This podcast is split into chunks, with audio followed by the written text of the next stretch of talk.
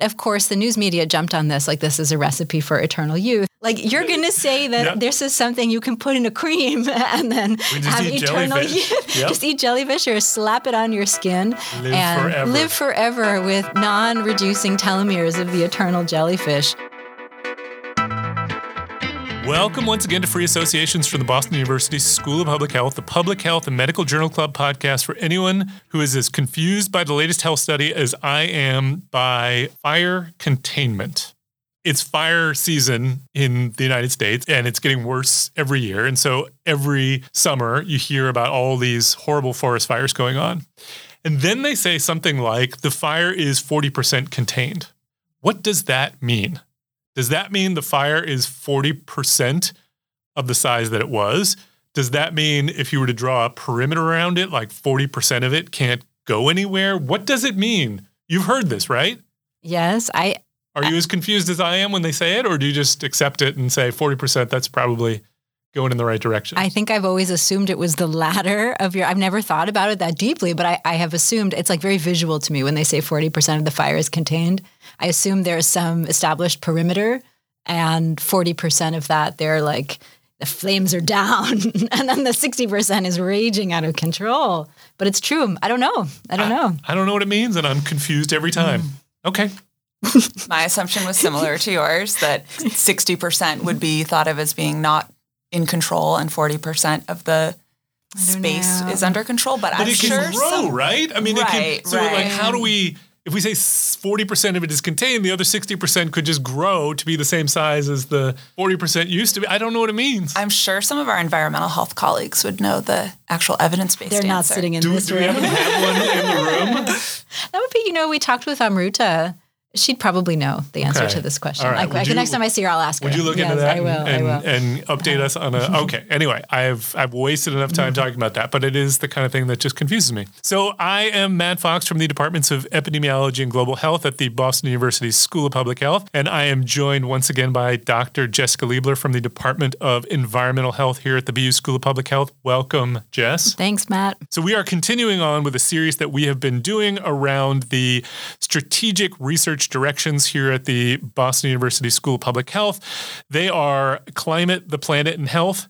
Health inequities, infectious diseases, cities and health. And today we are talking about mental and behavioral health. And to do that, we have a fantastic guest, Dr. Sarah Lipson from the Departments of Health. And I have to pause here to make sure I get it right Health, Law, Policy and Management. Did I get that right? Nailed it. Yep. Welcome, Sarah. Thank you so much for having me. Really glad to have you. And as a reminder, if you could head on over to the Population Health Exchange website at www.pophealthex.org, we've got the mini MPH. The mini MPH is you can go on there, you can get a MPH that is smaller than Miniature. the regular sized MPH. And you can do that either there's a free one and one that comes with continuing education credits. So get there before the they they run out. And also, Jess, I got some good news. Oh, we got we got a review. Hey, So hope it's uh, a good one. no, it's not, Not a stinker. I'm going to read it anyway. So this one is from Great Britain. It's entitled I Love This. It's a five star review. It says, I work in public health in the UK. I'm currently revising for my Part A exams. Listening to this podcast is the most enjoyable part of my revisions. It's interesting, informative, engaging, and fun. The hosts explain complex concepts clearly and well without dumbing it down. I really recommend. So that's from Tabith. Thank you, Tabitha. That's very kind. That's very so kind. we are very, very happy about that. So today in our first segment, which is our Journal Club segment, we are going to look at a study on a mindset intervention to reduce stress in adolescence. Then in the second part of the podcast, which is our deep dive, we are going to talk about what it's like to work on issues of mental health. And then in our third segment, which is our amazing and amusing, we'll talk about things that make us laugh out loud or we just found super interesting. So, segment one. So, we're, we're talking about an article, as I said, that looked at a mental health intervention. It was published in Nature and it was entitled A Synergistic Mindsets Intervention Protects Adolescents from Stress, which I have to say would not fly in many journals where you're not allowed to put a result in the headline, but nature doesn't mind. So there you go.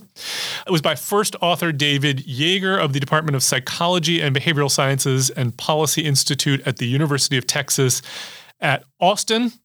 Uh, this one was published in May of 2021. So we are, for this series, revisiting some articles that are not recently out. And there were not a lot of headlines on this one, but one I did find was from Yahoo News, which said 30 minute class can improve teenagers' stress response. Study finds I don't know if that's exactly accurate, but it seems close enough. So Jess, can you can you walk us through this one? There was there was, there was a lot going on in here. There's a lot going on in this paper. Thanks, Matt. This is an interesting one, and thanks to Sarah for bringing it to our attention. I'm glad we'll be able to talk about it. So the, the context of this paper is that adolescents now, especially, are under a tremendous amount of stress, and adolescence has always been a time characterized by stress. Um, but specifically now, in the stage of the pandemic, yep. there is a lot more attention towards mental health of of teens and adolescents. And this article takes place in the context of that of that of that world, of this world that we're living in, trying to think about ways to mitigate the negative implications of stress for adolescents. And so, stress, as we know, is typically viewed as a negative exposure and something to be avoided. However, there's research on stress that highlights that stress can actually be a positive force and an adaptive characteristic, and that managing stress is a critical component of growing up and is key to being able to try new things and to achieve greater success in life.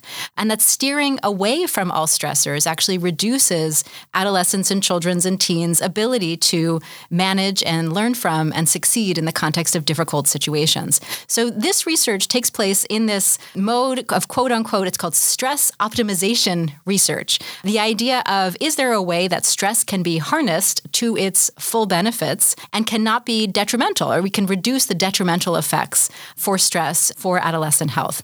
And so these authors are focusing on shifting mindsets, and they talk a lot about the concept of a mindset, which they define as a cognitive process that operates at a more general level than situation specific appraisals of a situation. So, what they're trying to do is they're looking at whether or not someone's general framing of situations in life affects their response to stress and their interpretation of stress, rather than the focus on a given specific stressful situation and how you might manage a specific situation, but what is your general larger framework or mindset? And so they're focusing here on shifting mindsets and seeing if they can develop and then shift mindsets. And so they're trying to develop a mindset to help view, for adolescents to view stress as beneficial and adaptive and not necessarily negative, something to be avoided. And so in order to do this, they used an intervention called synergistic mindset approach, where they combine two existing mindset interventions the growth mindset, which is something as a parent nowadays we hear a lot about, the growth mindset,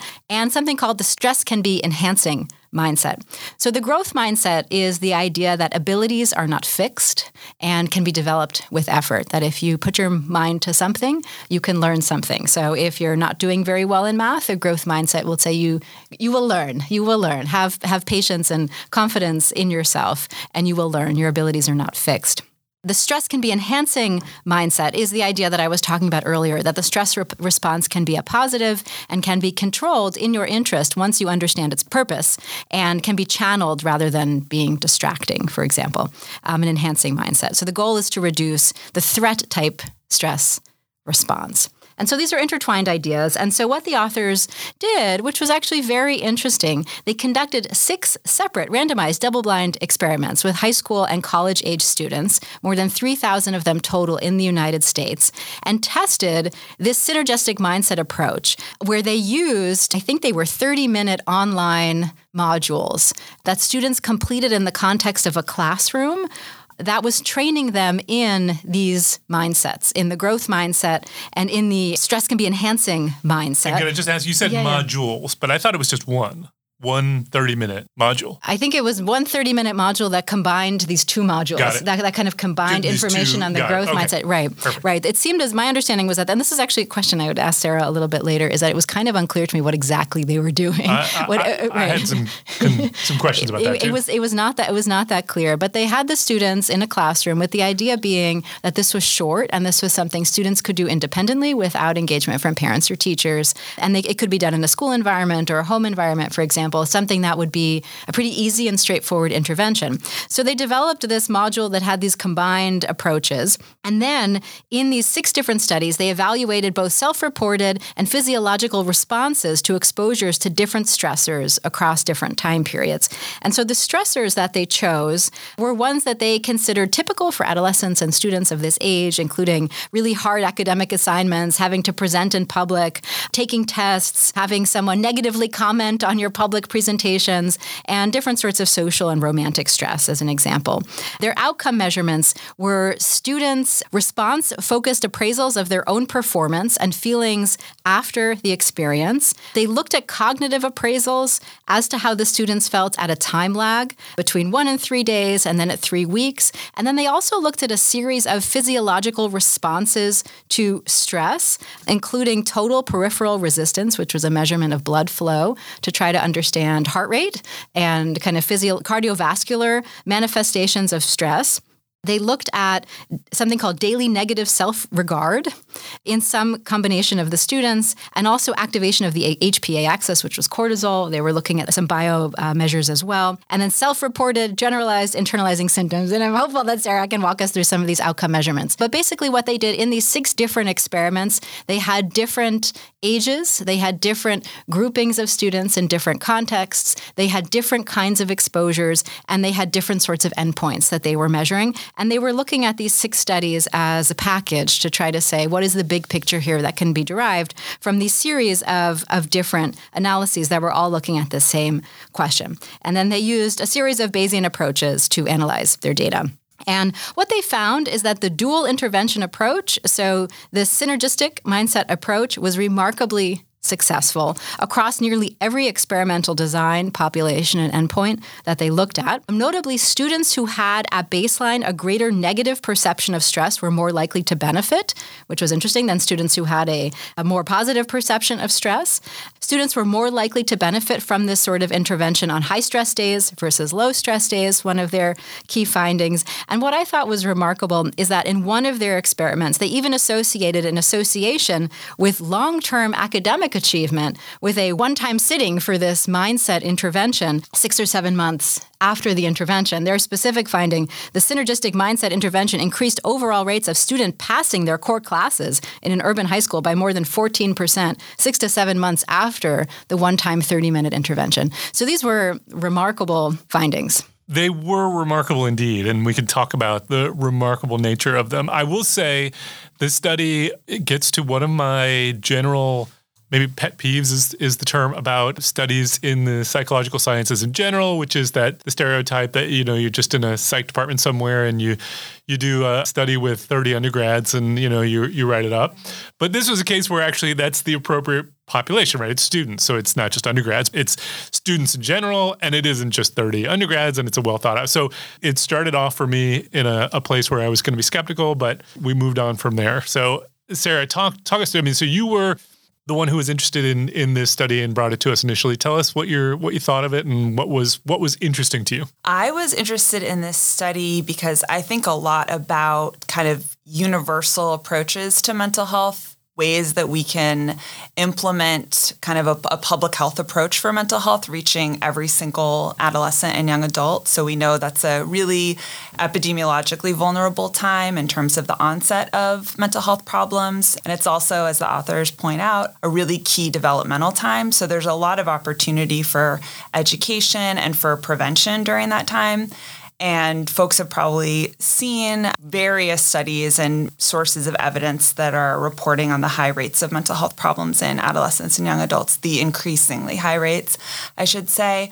And so when we're talking about rates as high, you know, it, it depends on what measure we're looking at, but as high as, you know, 50% of adolescents and young adults meeting criteria for a clinically significant mental health problem, we need a saturation approach or yeah. we need an approach that's going to reach everyone. We we no longer can take this targeted approach where we're spending a lot of time trying to identify people at the highest risk as our first kind of mode of operation. We need to be disseminating mental health prevention from a public health perspective to all young people and schools are obviously a really important setting to do this. So, yeah, I was just really excited to see something that is a short, scalable, seemingly cost effective. They didn't really talk too much about like what the costs would be, but can't be that much. No. It really, it really can't be. And so that to me is just really appealing. I, I, spend a lot of time thinking about what would a mental health curriculum look like in schools. And I think something like this, a synergistic mindset, which this is the first I've heard of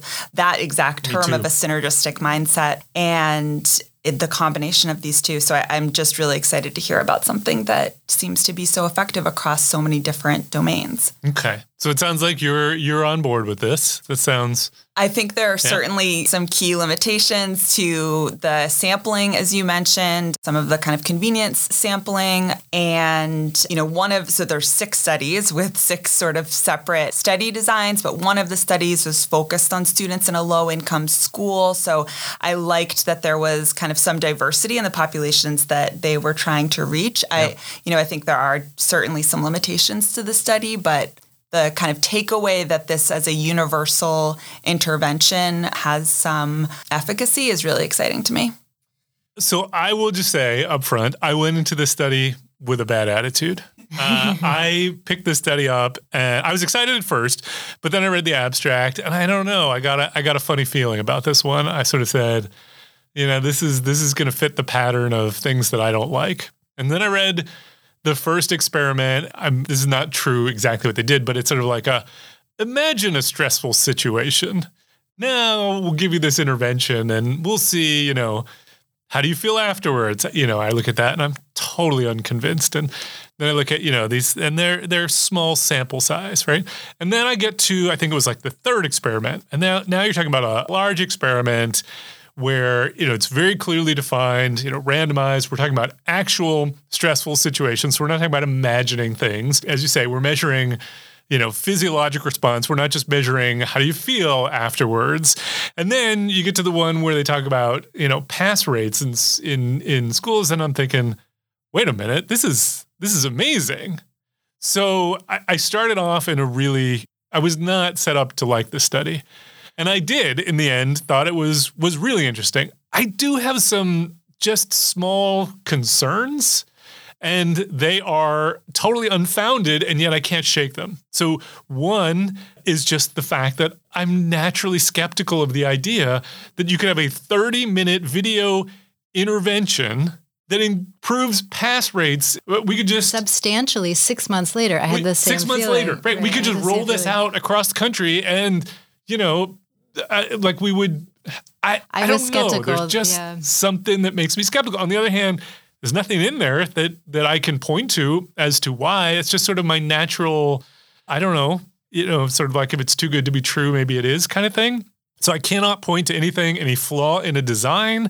I cannot point to anything that I think they did wrong. I mean, even like you know, some of their studies were pre-registered and some of them were not, but they have good reasons for why. Like it's not this is this is good research and yet there is something that just makes me wonder if the effects are truly as large as come across, but I can't tell you why. Jess, what's your? I'm actually really glad that you mentioned this because I went into this study as the parent of two adolescents who have struggled during the pandemic. And we hear a lot as parents about the growth mindset. We don't hear so much about the stress as enhancing mindset, even though I feel like I've tried to convey that more casually to my to my daughters. But I think there's a lot about the growth mindset in the public school curriculum, at least in our public school curriculum now. And so that's an area that my kids are, are very familiar with already. I'm not sure it has helped them that much in managing stress, but I went into this as a parent. And one of the reasons I was really excited to have the chance to talk with you about this research and as I was reading it, I had that same feel like is this seems a little too good to be true. The figures are a little too evenly distributed between the effect and the baseline condition. Those lines are a little too neat. The curves are a little too neat. The linear patterns are a little too neat. And the fact that you know they showed a benefit across all of their samples, all of their experiments it seemed a little too good to be true, but I couldn't put my finger on what was off. And you say this is published in Nature, it's scrutinized. But it, you know, sometimes as an epidemiologist, having conducted my own data analyses, my own studies, you know that not every study you run gives you a neat linear pattern. And sometimes there's things that come out that you don't expect, and you have to think about how to explain it. And it is rare to see a study where there are such consistent positive associations between such a minor intervention and such a substantial endpoint, especially the endpoints, as Matt was saying, that extended across many months of time. It's one thing to give someone a 30 minute intervention and then interview them immediately afterwards about how they feel. It's another thing to do the 30 minute intervention and then look at endpoints six, seven months later that are very substantial and involve a solid amount of effort, kind of completing your core curriculum successfully, for example, and then making the case that that was a causal pathway. But it's very interesting. If it works, if it's valid, that's fabulous. And I want to go home and do this 30 minutes with my kids and see what happens.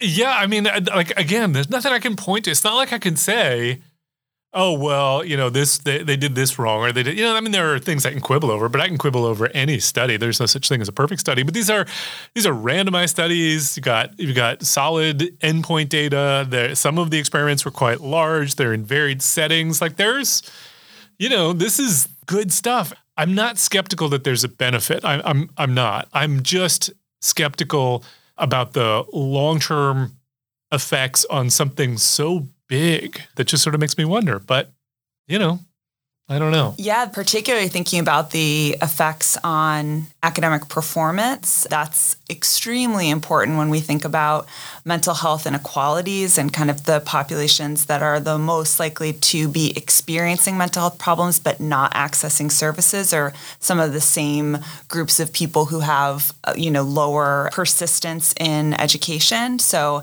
i thought that was really important and interesting i share your i guess surprise yeah. like it felt maybe it, surprise a better yeah it, it it makes me excited to think about and they, they talk about you know there there need to be additional studies to really look at the generalizability of this. I will intentionally play devil's advocate, even though I agree with um, what both of you are saying around the value of a brief and really clear intervention and this opinion comes from seeing some mental health interventions be kind of overly complicated. Mm. And so we think about, you know, this is a different topic, but like suicide prevention interventions that I think sometimes leave people feeling kind of overwhelmed, like there's too much to do. There, how can I really step into this role? And actually, if you simplify the mm-hmm. process of suicide prevention or you simplify kind of the stress response, actually people might leave that intervention really holding on to the key components as opposed to if it were you know an you know many days long intervention tends to potentially overwhelm people. What I say, and I know we'll talk a little bit more about my work specifically, but I, I talk a lot with leaders in higher education and I say, you know, brief interventions that, that they're thinking about implementing, one of the key things to remember, and I try to use language that they're familiar with now because of COVID, which is boosters mm-hmm. or refreshers. Mm-hmm, so mm-hmm. these can't you know, it would have been interesting to see, and I would be skeptical that the results or the effects of this study would persist for years. But an implementation strategy that's generally thought of as best practice would be having booster sessions mm-hmm. of this type of training. So students maybe get this every year or they get it twice a year, kind of reminding them of this growth right. mindset and the stress can be enhancing mindset. And that I think is part of when we talk about kind of shifting cultures around mental health, it it involves pretty regularly reminding ourselves and re-educating ourselves of these kind of core principles and normalizing things. So that that would be just my devil's advocate is that a brief intervention sometimes particularly if it has refreshers can be pr- really effective no you're and you're the expert here and so I, I i really appreciate that and that's that's sort of helpful in my thinking. I'm going to keep my eye on this because I'd love to see this replicated. One one last thing I did want to point out about this study because I was nature, in my opinion, sets me up to to not like a study because the the methods come at the end, and so if I'm getting a result now, I, I can't judge. You know, I either have to go skip around to find the methods first to read it the way I'm used to reading it, or I get a result and I don't know how to interpret it because I don't know what they did. And so when I was reading these results, I kept thinking to myself, well, you get a, an intervention of some kind, you know, a video intervention telling me something like, maybe it's not the growth mindset. Maybe it's just somebody like paying attention and doing something, like just saying, hey, we're going to think about mental health but they had a you know what I would call an attention control, but I think there's another term for it, where the the control group they did actually get something right. They got a, a video as well. It just wasn't a video about the growth mindset. So you could sort of rule that out a little bit, which I think is presumably best practices. So anyway, any any last thoughts anyone anyone wants to throw out about this one before we move on? I thought one of the things that was striking, maybe as a parent or as someone who's not you know, very familiar with this literature, but just was the idea, like you're saying, Sarah, that they normalize these exposures and feelings. Whereas I think as parents, the sense with stress is you want to say, like, oh, relax. It's not such a big deal. Like, don't worry about it. It's not such a big deal. And the message here with these mindsets is the idea to say it's normal. What you're feeling is normal. And it's okay that you're feeling anxious and it's it's adaptive and it can help you. And how do you channel it? And so just even the framing of someone reading this article as a non-practitioner in this field was kind of eye-opening in terms of, you know, that mental health in adolescents and young people coming from the perspective of this is actually normal. This is not unusual. This is not unnatural. You're going through a normal experience right now and embrace that. And it's not going to last forever rather than than just take a deep breath whereas i think now or avoid, kind of, or avoid it or you know or switch you know switch her out of that class or away from that teacher or away from that friend or kind of whatever the stressor might be but just this is this is a part of life and you know and to try to help your children navigate those experiences rather than try to extract them from those experiences yeah, uh, can I can I uh, push back on that just a tiny bit because I agree with what you just said and I and I this sounds right to me right in a lot of ways but I do think there becomes a point at which the, the where kids have so much stress right. that managing some of it like walking away from some of it is actually a good thing and I always you know one of the things that I I very clearly remember in the transition from adolescence to adulthood is that you have a lot more control over the stressful situations that you're in as an adult, with the exception of, you know, there are there are things often in our in our work lives and our personal lives that we we don't have control of that are are very stressful. We can't just walk away from. But like we have much more control over, you know, who we interact with on a daily basis. We are not subject to timed examinations. Like I when COVID happened, we switched to online education and we said, you know what, everybody's stressed out, everybody is is nervous. Instead of you know doing timed examinations in class, we're just going to do a take home exam this year and whatever. And and I have to think to myself, what? Why do we do this? Why do we put students through these timed examinations? The examination I get right. We have to have some way of both evaluating how much the students are learning, but also to you know force them to prepare. So I'm okay with that, even though it's a it's a situation that we don't go through in the rest of our lives, right? We that's not how we're evaluated. But but to then further add a time pressure to it, or to make it you know you have to memorize it all as opposed to you know allowing people to access resources why are we doing this? Well, I've, I feel like I have said that in my mind and out loud to my students throughout my time as an instructor that there, there's no actual time in life where you'll be sit down or you will have to sit down unless you're maybe a doctoral student and you're having your oral exam. But that's but that's kind then, of a contrived like, environment. Also, why right? Do we there, do there, that? there's no real opportunity in your professional life where you're going to be grilled on your knowledge yeah. in writing yeah. in a 45 minute time period. It's a contrived and artificial environment. And I agree, it's unclear why we do it, other than that it makes it makes it easier for us to evaluate who knows stuff. Yes. Yep. Right. Yep. And I think knowing the high levels of stress that adolescents and young adults have, thinking about ways that educational environments can maintain the rigor and the learning outcomes that we care about, but lower the stakes Yeah. for students is so key. So you said, you know, timed exams, but also exams that are like 50% of your grade or mm-hmm. more than that. I mean, the, the stress that that creates, or certainly grading on a curve, which creates, you know, competition between students.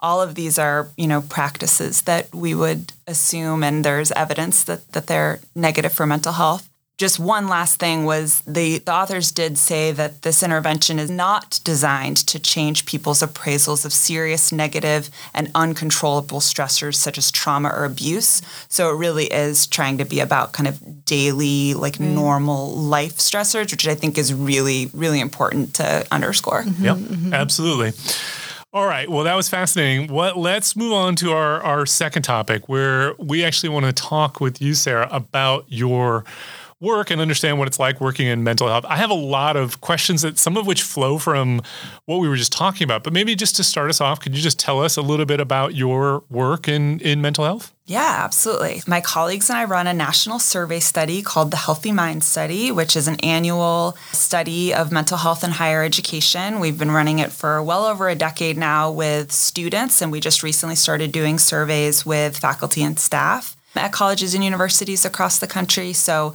for our student survey, we have over 700 colleges and universities that have participated in the study, more than half a million respondents. So, a really large data set where we're able to look at prevalence rates, help seeking behavior. It's a really comprehensive survey. It's a population level approach. So we have random samples of students at colleges and universities, and we invite them to participate in this survey. So much of my work stems from that source of data kind of as the starting point. So every semester we have, you know, a new set of data from students across the country. I spend a lot of time kind of describing the state of mental health at colleges and universities universities, thinking about variations across different settings, whether that be, uh, you know, the state of mental health on community colleges or variations and inequalities that we see across student identity. So I place a lot of importance on describing the data and disseminating the data. And then it's just it's really interesting. I, you know, I'm still relatively junior in my career, but I've been in this field of campus mental health research for over 10 years now. And in that time, the field, which I'm not even sure I would have called a field 10 years ago, and now it, it really is, has grown so much and getting to kind of be at the table with the people who are really thinking this through and who have other sources of data like National Counseling Center data. So, really being able to be in the center of this topic of mental health in higher education has been really, really rewarding and being able to disseminate our Healthy Minds data and talk about what can colleges and universities be doing to address student mental health, to protect student mental health, to reduce inequalities. I worked in residential life for a number of years. I kind of thought that was the path I was going to go down. Yeah. So I wasn't necessarily immediately a researcher, but that experience I came out of that experience with questions that I later realized were research questions or were questions that needed data and there you know there were not data at the time and I've now been continuing in that world for quite some time. So that's that's the gist of my work mental health and higher ed so you you made the point that you spent a lot of time describing uh, mm-hmm. uh, campus mental health and i you know it, this is probably true of of every aspect of of health but i certainly have noticed throughout the pandemic that the descriptive epidemiology during the pandemic was, I think, other than the vaccines, the most effective epidemiology that anybody did. And I suspect the same is true with mental health. Just being able to identify what's going on and where is is a huge part of the problem or, or, or part of the the the need. I'm I'm curious though. I mean, it seems to me it's difficult to measure mental health. I mean, obviously we have tools and we have scales and things like that, but at the same time, you know, it it does feel like it's you know these these classification systems that we use to determine you know depression, say for example, you know they're they're not. It's much harder to measure than say a cancer diagnosis or or high blood pressure. So I'm just curious how you think about that and how you deal with that in your work. Absolutely. I mean, mental health is bidirectional. It is affected by so many things and it affects so many things. There are biomarkers for some aspects of mental health, but not at a population level. Not that we're you know using it nearly as widely as as screening tools. There's a lot of benefits to screening tools. The fact that you know they can be disseminated online, they can be you know done in so many different settings. In the Healthy Minds study for depression, for example, we have a nine item screening tool called the Patient Health Questionnaire 9, which is similar. It's often administered like if you went to the PCP, or yeah. it's, it's very, very widely used and has been validated across settings and populations. So that's certainly a strength of our data is that we are using this validated screening tool. But but it yeah it is it is imperfect and the work I do is with adolescents and young adults. And as we've talked about, you know, that is a tumultuous time. So sometimes, you know, we'll look at the data and think certainly there are some students who either, you know, went through a breakup, had some kind of time sensitive moment that impacted their answers to this survey. We do avoid doing the survey during finals. We know that's a really stressful time. Sure. sure. So we try to, you know, make it be administer the survey during a time that is more typical. But maybe like somewhat related to that is we wonder how whether our data are misrepresenting potentially the student population. Like, is mental health actually predicting whether someone would take our survey or not? Mm. So, one of the yeah. really cool things about doing research on college campuses is that we can get information from the registrar's office. So, we know information about the entire population. We know the exact denominator of students. We know their variables that would be contained at a registrar's office, which is usually like sex at birth, race, ethnicity, Pell Grant status, whether a student is international or US citizen, a list of some key kind of characteristics. So we can weight our data in terms of those variables but we don't know how, or we have a little bit of evidence around how mental health predicts students responding to the survey, um, which we can talk about a little bit more. But yeah, I mean, it's it's imperfect. It's not. It's a it's a difficult thing to measure, and yeah. um, one of the things that we try to advocate for is the use of consistent measures across different settings. So I mentioned the counseling center data, the National Counseling Center data at, at colleges and universities. So we've partnered with that organization to try to implement the same measures measures so that they can then see what are we seeing in the clients who are actually stepping through the door or the Zoom room to access mental health services versus what the Healthy Minds data are showing at a population level. Mm-hmm. And those comparisons are easier, obviously, if we're using the same measurements. So yeah there's there's a there's a big push to try to harmonize measurement across different settings. Yeah, good. I, I had a question for you. You know, as I was saying, as a parent of a 12 year old and 14 year old, I was there's so much in the media now about how terrible mental health is now for young people, for high school students, for college students, for young adults, even for younger teens. I was wondering if you see anything good in your research.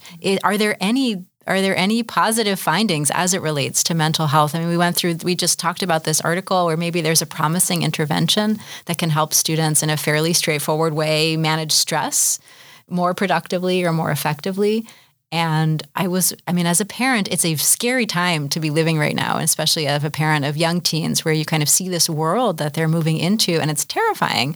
And you say, "Is there anything I can do to, you know, prevent my kids from kind of becoming one of these, you know, prevalent statistics about all of these diseases. And I was wondering if there is, or of these endpoints. And I was wondering if there, if, if you see anything benefit, if you see anything good happening in your Healthy Mind study, or, or if it's just all bad news. no, it's not all bad news. We've seen rates of mental health stigma, another thing that's very mm-hmm. difficult to measure, but we've seen rates of stigma go down significantly in recent years. So students are more open to talking about mental health. We've also seen knowledge increase. So people have a language to talk about mental health now. There certainly are opportunities to continue to decrease stigma and continue to enhance knowledge, particularly given that young people are, are often experiencing these symptoms for the first time. And it's really hard to identify them in yourself the first time you're experiencing them. I always start presentations on our Healthy Minds data showing our measure of flourishing. So we have an eight item measure of flourishing or positive mental health. And I think the media, frankly, really focuses on the negative, and that that you know it makes a, a lot of sense. And much of what I am you know talking about on a day to day basis is around the increasing prevalence rates of depression, anxiety, suicidality. But we can't forget that there's a proportion of students. It's around a third of students in our most recent data who are meeting our threshold for flourishing. So they're you know they have positive mental health and i think it's really easy to forget Uh, about that proportion of students and also to remember that mental health is dynamic. I'll, i usually will say like for me I, I mental health was not talked about when i was in college. I didn't participate in any surveys that were asking me these questions. But if i had i imagine that there would have been times in my college career where i was flourishing and times when i would have screened positive for depression and certainly for anxiety. So mental health is dynamic there's a there's a number of things that kind of give me hope. One is just the attention from policymakers and leaders right now. I mean, I wished for years and years that I would ever find myself in a room with policymakers wanting to talk about mental health or with college presidents who, you know, would give me the time to to talk about this topic and now it's, you know, constant opportunities to talk to folks who are leading systems and are thinking about it. Now, the really hard piece at the end of that is now they're saying, what should we do? Right. Yeah. Um, and there's, like in so many fields, but the urgency is really high in this case, there's just a lack of best practices that have been synthesized and organized and can be disseminated to folks easily. So it's a complicated question when campuses ask, you know, what should we be doing? The really broad answer is a public health approach. Can I can I Yeah, jump into that? please. So this uh, the last question, then we'll move on. But I, I'm really curious about this because it does seem to me that when it comes to you know public health in general has moved more and more towards medicine. I mean, it's it's it's moved you know more and more towards putting the onus on the individual for solving societal level problems. And I'm just curious your thoughts. I mean, did it do we put too much? I mean, when I so I, I loved this article we just read. You know, a, a 30 minute video sounds great, but essentially what we're saying is we have to teach kids how to improve their mental health as opposed to redesigning the world that we live in so that there is less stress anxiety and i just curious your thoughts about whether we we we have moved away from public health approaches when it comes to everything but mental health being one of them towards you know individual level approaches I'm really glad you asked that. I think there's a lot of opportunities for system level change. So my some of my research right now is focused on the experiences of trans and non-binary college students and things like name change policies. That is something at a system level allowing students to have their preferred name and pronouns in campus records, gender inclusive restrooms, anti-discrimination policies. These are all things that are taking the onus off of the individual as you said. So I think that's extremely important. A lot of the cross campus or within any school setting, kind of the collaborations that need to happen or bringing together entities that are not otherwise, you know, mental health experts like financial aid. We know financial stress is actually probably the most salient predictor of poor mental health in student mm-hmm. populations. And so we need to galvanize around that. We need to recognize that. We need to bring in partners who are working in financial aid on campus as part of a campus mental health system. And then to the second part of the question around kind of the individual responsibility, we see in adolescents and young adults that as stigma has gone down and as knowledge has gone up, the the treatment gap or the proportion of people who are screening positive for mental health problems and not seeking help, that treatment gap has actually continued to be pretty much just as wide as it was 10 years ago, which suggests that even if we were to completely erase stigma and everyone knew the signs and symptoms and knew what resources were available to them, there still are going to be barriers. And the mm-hmm. barriers that young people report are things like I don't have time, I question how serious my needs are, Yep. I'm going to deal with this on my own. And so bringing resources, mental health resources and education and interventions like the one we discussed into students' default routine lives rather than expecting them to step out of their daily lives and proactively go and seek help, which was the expectation for so long. I think that's a really important kind of shift in the delivery of mental health systems and services is meeting young people in their daily routines and having less expectation that they are going to seek help given that many of them it's the first time that they've experienced these challenges so That's fantastic, and I, I, it was really interesting to learn more about what you do and and to see how you think about these things. So let's move on to our last segment, which is our amazing and amusing.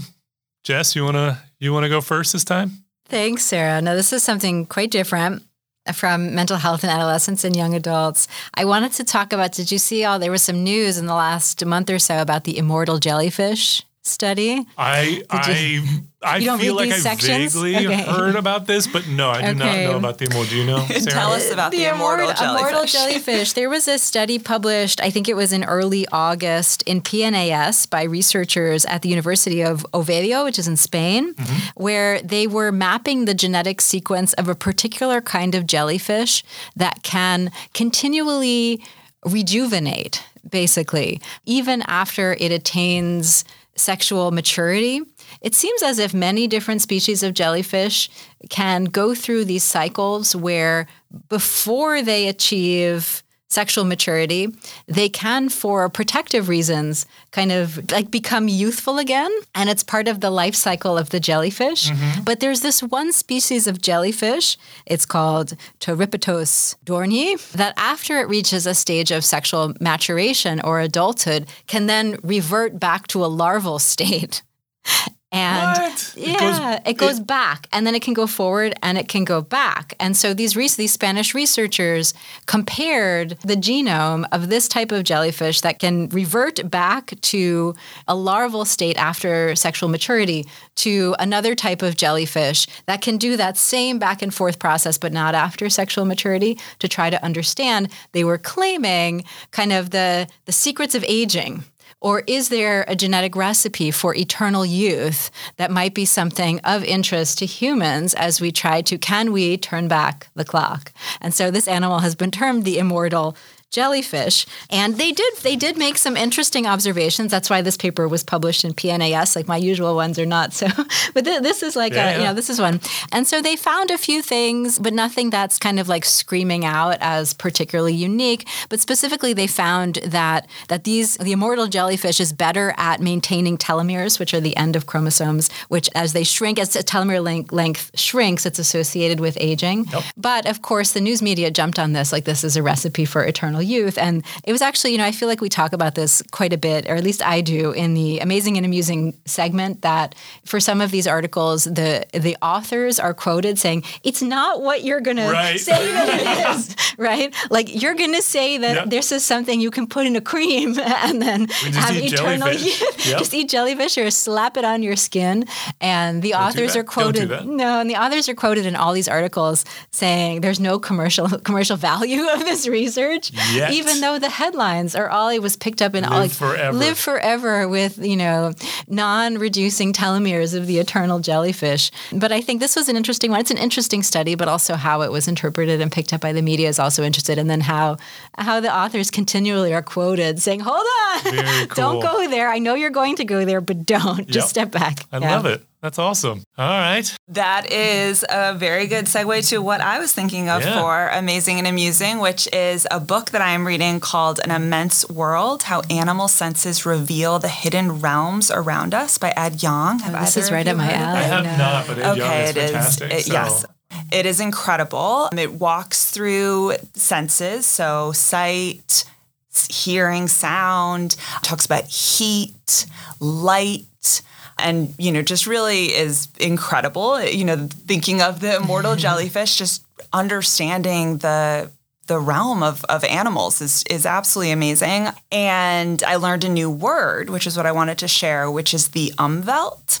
Um, umwelt. Umwelt. Is that a I believe part of a body? I believe I'm pronouncing it correctly. Is that a flavor of It is a cream? German word for environment. Okay. So every every creature's umwelt is actually different. So he talks about a tick, so trigger warning. I, I really don't like ticks, but he gives the example of a tick. So he says, a tick questing for blood cares about body heat, the touch of hair, and the odor of acid that emanates from skin. These three things constitute its umwelt.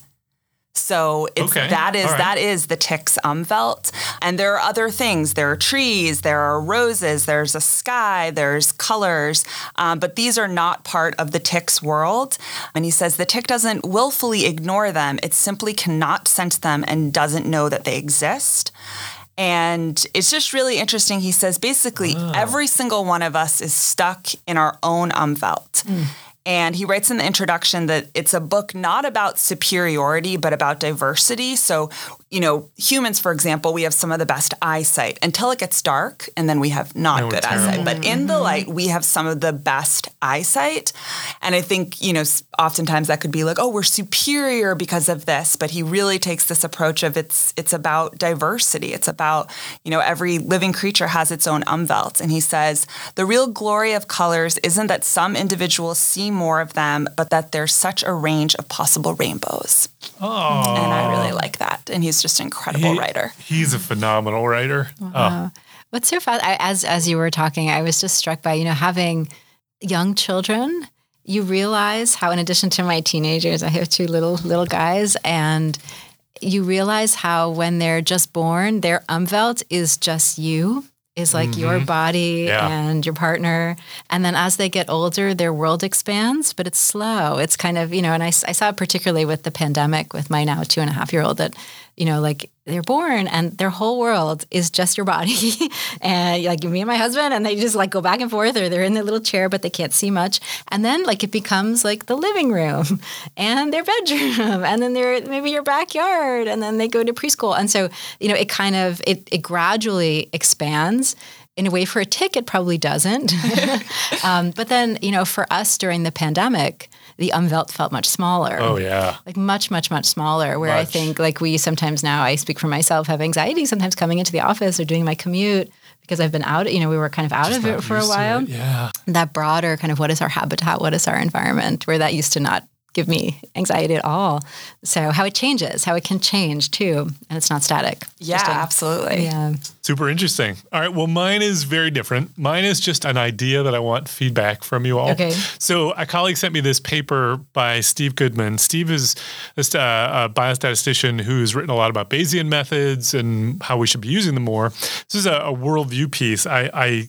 can't even figure out what, I guess it was nature, it was in one of the nature publications. And he talks about the fact that, you know, epidemiologists, researchers publish these findings all the time, but we don't ever say like how confident are we in the result, right? We we we don't put a probability statement on it. And he says, you know, basically like imagine the man or woman doing the weather saying to you, you know, it's it's it's going to rain tomorrow, but they don't say like a 50% chance of rain. Like if if they did that, if they didn't do that and it didn't rain, you would say, well, what are you doing? Whereas if you say, you know, there's a 30% chance of rain and it doesn't rain, nobody is particularly surprised. And he's saying, you know, we should be putting probability statements on our findings. And, you know, he's he's a proponent of Bayesian method. So that's really what he's sort of getting at. But I bring it up is the reason this was sent to me was in reaction to a, a statement that I made to somebody as a comment, which is a statement I've made many times. I, I say it to my students all the time, and I'm curious your your feedback on this. I, you know, with the psychology went through the is going through the replication crisis. You know, a lot of findings that get published that don't actually, when people go back and try to repeat the experiment, actually find that it replicates, and there's all kinds of reasons why that would happen. So I have long proposed the idea, and I think I've said this on this program before, but I just want to say it again. The idea that if you had to bet $1,000 of your own money every time you published a study, that within 10 years, your finding would be proven correct. And obviously, that's a difficult thing to do because what do we mean by correct? I don't want to be in a hypothesis testing world. But anyway, like if we had some way to figure that out to say, okay, this this actually panned out, you were you were right. That if it, it worked out, you would get uh, ten thousand dollars back. But if you were wrong, you would lose your thousand dollars, and it had to be your own money. Couldn't be grant money. Had to be your own money. How many fewer studies do you think would be published if people actually had to risk money on their own results? I think we would see inequalities in publishing because doctoral students, I mean, maybe maybe there's a sliding scale of Yep. Sure, we we we could implement the, the the point the point only being we want to make it some sort of risk to the person to their willingness to state I believe what I've done. So yeah, so that's so fair enough. So we would want some kind of sliding scale to make it work and be equitable. But how many fewer publications do you think there would be? 80%. That's what I think too. I mean, I, maybe not eighty percent, but A certainly lot, a fifty lot, percent. a lot. I mean, I think it would exclude people from the field who are more risk That's averse. what I'm th- was- right? yeah. People who just either didn't have the money to pay to play, or or just didn't want to. They're like, no, it's too stressful. I don't But, want to but do when you that. say risk averse, I mean like, Yeah. I mean Right. uh, we're talking ten to ten to one odds, right? So y- you don't have to be right in order to break even over Right, right, time. right. You would have to be right one in ten times. Actually, I mean, obviously there's you know inflation and discounting and all that sort of stuff. But I mean, like the reward is enough that it's not like you have to be right all the time. And yet, I still think people would be much less willing to publish if they had to state, you know, put some kind of of their own value into it. Right. I mean, it's true that our, you know, as researchers, it's not as if always your kind of quote unquote statistics or evaluations are based on the truthfulness of the work you publish in the future. Yeah. right? I mean, in that moment, it could seem right, or it could be right in the context of the data that you presented, but that doesn't mean that when replicated, it'll hold up. Like I could publish a study on a biomarker associated with a disease that I found in my population, but that doesn't mean that same biomarker will be found in a broader population, right? And Yeah. and so so those those are not metrics that are used. It's you know, but it's it's an interesting thing to think about. Like how does your work hold up over time? Yeah. And you know, should you strategically kind of lead yourself in directions that you think might be better able to withstand the test of time and you know kind of maybe push away some of those lower hanging fruit projects that might be a quick paper but Yep. that might not be kind of the long term Yeah. stuff I, I want to make it clear I, there are all kinds of reasons, just scientific reasons, why this would be a terrible idea. I, I'm not. I get it. I'm not actually saying we want to do this. I just I, I like the thought experiment of, you know, what what we actually think people believe about their own work. But I think it plays into just, you know, just speaking from my own experience, if you work in the context of a longitudinal data set, it's, you know, we think a lot about do you publish baseline data, cross sectional data from baseline? Do you wait until you have, you know, three rounds, four rounds? When do you start to look at the data to make a decision as to this is, these are the characteristics of my population, or these are the risk mm-hmm. factors, or this is kind of what I'm seeing. And the pressure is often on to make those early reports Yeah. you know, because you want to get papers out before you put in your renewal for your R1, and you want to, you know, you want to have a paper from baseline. But uh, that's that's only one time period, and you know, the longer you wait, the higher quality potentially your work can become. But the incentives of our of our work are not to do that. Yeah, totally agree. All right, well, that is the end of our program. So we want to thank Sarah for for joining us and letting us talk with you about your work. If you've got any feedback on this or any other episode, or you want to suggest a study or a topic for us to take on, you can tweet us at, at PopHealthEX, or you can find us on any of our individual Twitters, or you can find us on the Population Health Exchange website at www.pophealthex.org. We want to thank Leslie Talalian, Assistant Dean of Lifelong Learning at the BU School of Public Health, for supporting the podcast, and Nick Guler for sound and editing. Thanks for joining us. We hope you enjoyed it, and we hope you will download our next episode.